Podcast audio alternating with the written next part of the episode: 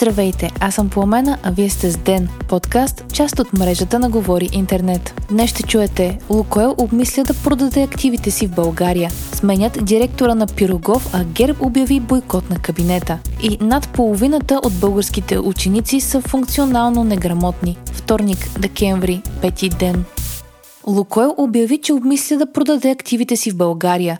Причината е съществената промяна в условията в страната ни, съобщи частната компания.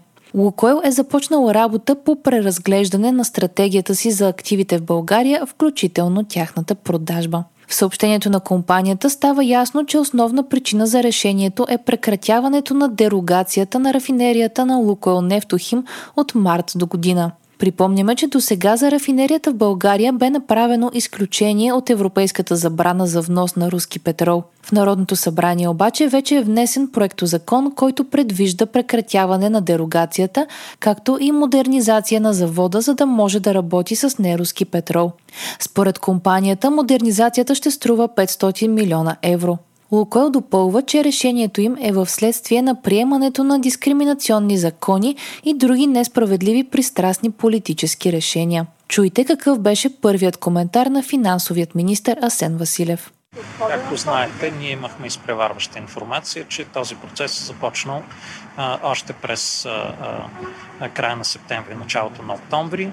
А, всяка една компания има възможност и право да прецени къде да оперира и какво да прави с собствените си активи.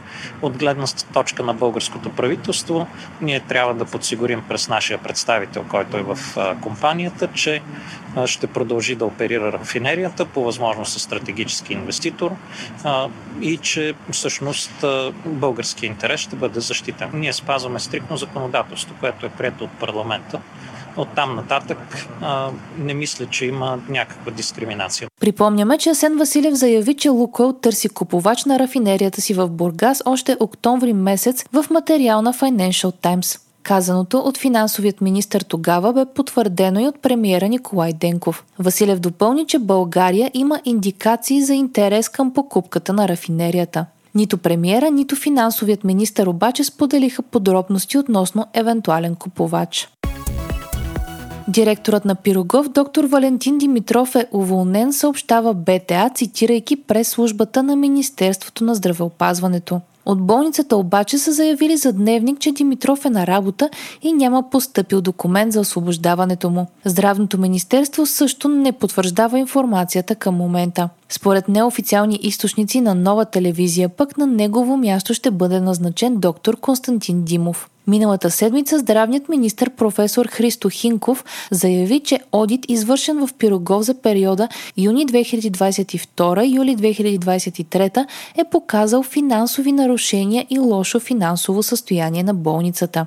Директорът на лечебното заведение отрече това да е истина и е подал сигнал до Комисията по здравеопазване, че върху него се оказва натиск. Още тогава професор Костадин Ангелов, председател на парламентарната комисия по здравеопазване и депутат от ГЕРБ, каза, че констатациите в Пирогов трябва да се потвърдят и от външен одит и че не може да се съгласи, че директорът на болницата трябва да бъде сменен. Днес ГЕРБ СДС потвърдиха подкрепата си за директора на Пирогов, като обявиха бойкот на кабинета. От формацията заявиха, че ще участват единствено в заседанията, свързани с промените в Конституцията. По думи на Десислава Атанасова, партията няма да подкрепи нито един законопроект на правителството, докато няма механизъм за вземане на решения от изпълнителната власт. Чуйте коментара на председателя на парламентарната група на ГЕРБ.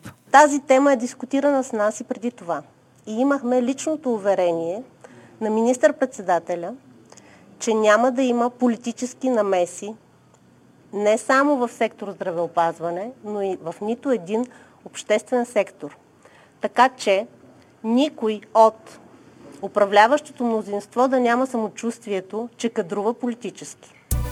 53% от българските ученици нямат елементарни четивни умения, сочат най-новите данни на програмата за международно оценяване на ученици ПИЗа за 2022 година.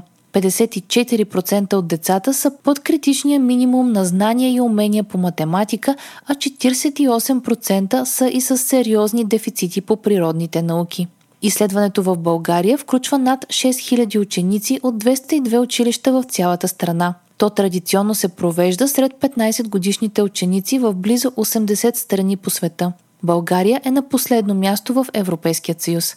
Първенец сред изследваните държави е Сингапур, а на последно място се нарежда Камбоджа. ПИЗА е тест създаден от Организацията за економическо сътрудничество и развитие, провежда се през 3 години и оценява знанията и уменията на 15 годишните ученици от целия свят. Основната област, която се оценява е математическата грамотност. Резултатите на българските ученици изглеждат силно притеснителни. Според проучването, само 2% от тях могат да разбират дълги текстове да се справят с абстрактни концепции, да установяват и разграничават мненията от фактите въз основа на съдържанието на текста. Само 3% от учениците могат да моделират математически сложни ситуации и да избират, сравняват и оценяват подходящи стратегии за тяхното решаване. Още вчера Министерството на образованието обяви няколко мерки за повишаване на резултатите и борба с ниската функционална грамотност у нас – те включват квалификация на учителите да преподават и подготвят задачи по формата на ПИЗа, както и въвеждане на национални входни нива в 9 клас по български язик и литература, математика и природни науки с практически задачи по модела на ПИЗа. Израел обмисля дали да наводни системата от тунели в Газа, използвайки морска вода, пише Wall Street Journal. Израелските военни са създали система от огромни помпи, които могат да бъдат използвани, за да потопят мрежата от канали, които Хамас използва в Газа. Това е заявил високопоставен американски служител, цитиран от медията. Този ход обаче може да застраши водоснабдяването на целия регион. Вие слушахте подкаста Ден, част от мрежата на Говори Интернет. Епизода подготвих аз Пламена Крумова Петкова, а аудиомонтажа направи Антон Велев. Можете да подкрепите Ден, като станете наш патрон на patreon.com Говори Интернет и изберете опцията Денник. Абонирайте се за Ден в Spotify, Apple iTunes или някое от другите подкаст приложения, които използвате.